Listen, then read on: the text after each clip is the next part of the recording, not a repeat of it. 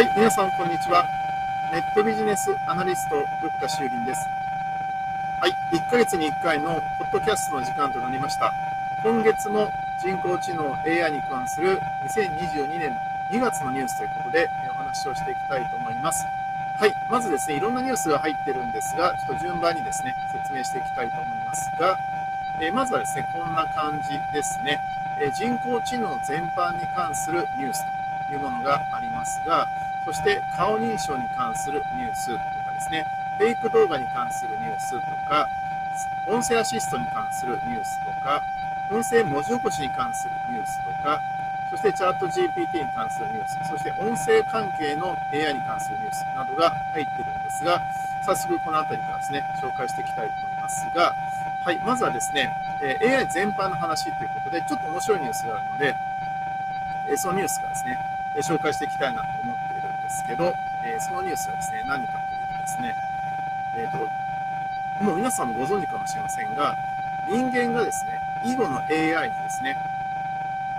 負けてしまったということはですね、結構ニュースになりましたよね。AI の方にが勝ってしまったというニュースになったんだけど、今回のニュースは逆にですね、人間が AI に勝利したということで、AI の弱点を発見したというようなですね、ニュースが入ってきたんですね。非常にこれ人間にとってはですね、頼もしいニュースかなということで、えー、紹介したいなと思ってるんですけど、この AI っていうのは、その結局今までのですね、学習をしていってですね、そしてそこからですね、えその勝つヒントみたいなのを見つけてですね、え手を打っていくわけなんですが、逆にですね、この人間が何で勝ってるかというと、人間はその AI が学習しているその情報っていうのをですね、分析して、コンピューターが分析してですね、その分析して、勝ちパターンが見えたので、そのパターン通りやったら勝てたということなんです。だから、人間が勝ったんだけど、人間の裏にはですね、コンピューターによって解析したその勝ちパターンというものをうまく取り入れたから勝てたということなんですね。ということはですね、このコンピューターが、え導き出した答えっていうものを人間が使ったから勝てたんであって、その答えをまた別の AI がですね、取り入れてやればですね、AI が勝ってしまうということになるわけなんですね。まあ、ということでですね、まあ、上手に AI を活用した人が勝てるということになりますよね。だから藤井聡太、えー、ね、え選手、選手というかな、あの、棋士の、え人がいますけど、この方なんかもね、その AI との、その、将棋のゲームなどを通してですね、ええー、自分の腕を上げたということが有名な話としてありますけど、まあ、この辺もですね、やっぱり関係あるのかなという気がしていてですね、まあ、上手に使った人は勝てるということですね、えー、まだまだ、え可能性あるなということで、え楽しい、頼もしいニュースかなという気がしています。はい、続いてのニュースなんですが、AI で作成したコミックの絵は著作権で保護されないとアメリカ著作権局が著作権局が宣言というものなんですね。まあ、これはですね、あのやっぱりこう著作権がどこにあるか問題というのがやっぱりあったわけなんですけど、これは保護されないということになりそうですね。なので、それを要は責任をどこに持ってくるかって話だと思うんですが、その AI が作ったとしても、それをですね、えー、こっそり使っておいて、人間がですね、僕が書きましたって言ってしまえば、その人は著作権になるんだけど、自分が著作権として認めず、これは AI が書いたんだというふうに言ってしまったら、当然ですね、著作権としては保護されないということになるということなんですね。えー、ということでですね、そんなニュースも入ってきていますということですね。あと面白かったのはですね、Spotify がですね、AI が選曲開催してくれる AIDJ を海外に開始ってニュースがあって、まあ、これあの結構ね、その今、ランダム再生とかですね、そのおすすめの再生リスト、プレイリストを出してくるみたいな機能っていうのは、各音楽サービスでありますけど、それにですね、まあ、選曲をしてくれた上に、なんでその選曲したかみたいな解説してくれるっていうのは結構面白いなと思いますよね。まあ、その曲の解説だったり、えー、なんで曲を選んだかっていうことを解説してくれるっていうのは結構面白いのですね、えー、楽しみだな。えー、これ日本語である人はね、ちょっと使ってみたいなとね。そしてですね、えー、Facebook ですね、まあ、今メタに変わりましたけど、も対話 AR 公開へということで入ってきてますね。もうこれ各社今ですね、この対話 AI というですね、えチャット GPT に対抗して、えマイクロソフトだったり、え出してきてる中で、え Apple だけがですね、まだ生還してるっていう感じになってますけど、え今後のね、話題に注目かなという気がしています。はい、続いてのニュースなんですが、えっ、ー、と、何か。はい、考えている単語を脳から読み取り特定、口パクは不要ということですね。ま、これは脳波というものをですね、読み取ることによって、その文字入力なんかができるようになってきたということで、いやー、なんかすごいことになってきたなという気がしているんですが、はい、続いてなんですが、えー、グノシ GPT-3 による動画 AI 要約記事、ベータ版を2月24日から提供開始ということで、まあ、の実はこの動画をですね AI によって要約してもらうっていうサービスが結構いろいろ今出てきてるんですけど、これすごい便利ですよね。で僕の動画なんかもですね、15分で喋っているんだけど、これをね、まとめてみるとね、結構上手にまとめているんですよ。だから、じゃあね、その、要約のまとめでいいのかって話になってです。だからそれは僕がやっている1分動画っていうのが要約動画であって、じゃあ1分動画あれば15分動画いらないんかって言ったら、いるんですよね。まあ、その辺はね、あのまたね、別の機会に詳しく話していく機会になって思ってますけど、まあ、要は使い分けっていうことですよね。だと思いますね。はい。えー、あとですね、えー、どんなニュースが入ってきますかということで、ちょっと見ていきましょうか。はい。続いてのニュースなんですが、はい。えー、マイクロソフト、グーグル、チャット検索競争勃発ということで、ま、ここのね、競争が、え、Google は Bard というものをですね、発表しましてですね、これからこう、ね、マイクロソフトが支持しているですね、オープン AI のそのチャット GPT とですね、対抗策を出してくるって話になってるんだけど、僕はですね、その、まあ、そういう争いなのかなという気はしているんですけどね。あのまあ、そうじゃなくて、その使う側の問題であって、使う側が結局バカになる一方なんで、まあ、ちょっとね、考えた方がいいかなと僕は思ってるんですけどね。あのその検索っていうことがチャットに切り替わるっていうことではなくて、もっとね、あの根本的な問題があるんですよね。まあ、それはですね、えー、今月のネットベース研究会で話そうかなと思っています。はい、続いてなんですが、えー、オペラのブラウザ、えー、間もなくサイドバーに AI ツールを組み込みということで、えー、もうブラウザベースでもね、やってきてるっていう感じになってきてますね、ということですね。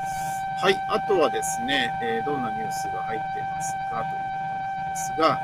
はい、続いていきましょう。はい、人工知能は先生にバレずに小学校4年生の作文を代筆できるかということで、まあ、これできるでしょうねということなんですね。はい、続いてなんですが、顔認証に関するニュース、ちょっと見ていきたいと思うんですが、はい、顔認証で玄関ドアをハンズフリーに YKKAP というこ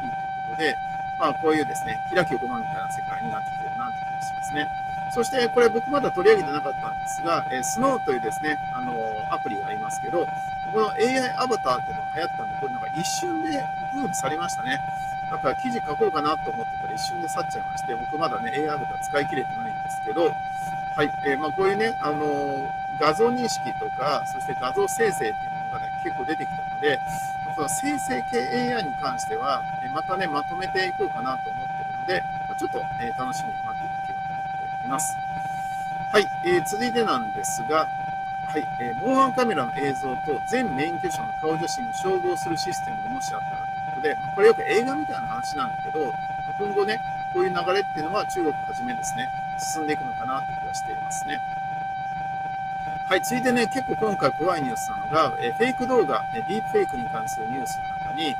AI 生成音声によって悩む声優たちっていうのが出てますが、これ最初にも話題になったのがですね、ヒカキンが TikTok に読み上げ音声っていうので登録していると、それを悪質利用してですね、フェイク広告を使ってですね、そのまあ騙すみたいなことが起きてるということで、まあこれはいわゆる僕はよく言っているですね、まあ、そのオレオレ詐欺のですね、えー、まあ AI 版みたいなのができちゃうよということなんですね。この辺のことは気をつけなければ、えー、エマ・ワトソンさんとかですね、えー、英雄、え声優さんとかですね、で、いろいろ今後問題になってくる問題かなって気はしているので、え注意が必要ですということですね。まあ、このような音声生成というものがですね、人間の声に似通った形でできちゃうので、今後問題になってくるのかなという気はしています。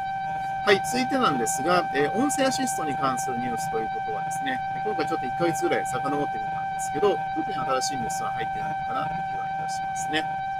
はい、続いてですね、音声文字起こしに関するニュースということで、あ、ここら辺でちょっと面白いなと思ったのはですね、あの、ウィスパーというですね、これもね、まだ紹介しないんですが、文字起こし AI として、その人間の声というのはですね、え、かなり認識できるというですね、まあ、ウィスパーというね、AI があるんですけど、これの精度がやばすぎたっていう記事が、え、いくつか出てきていて、この辺またね、あの、追って紹介したいなと思ってるんですが、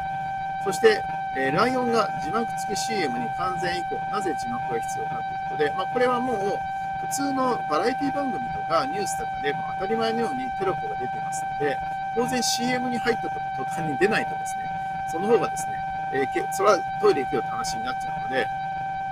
これからはですね、あの CM の中にも字幕が出る、テロップが出るっていうのは一般的になっていくんじゃないかなと思いますね。そういう意味ではいち早いかなという気がしていますね。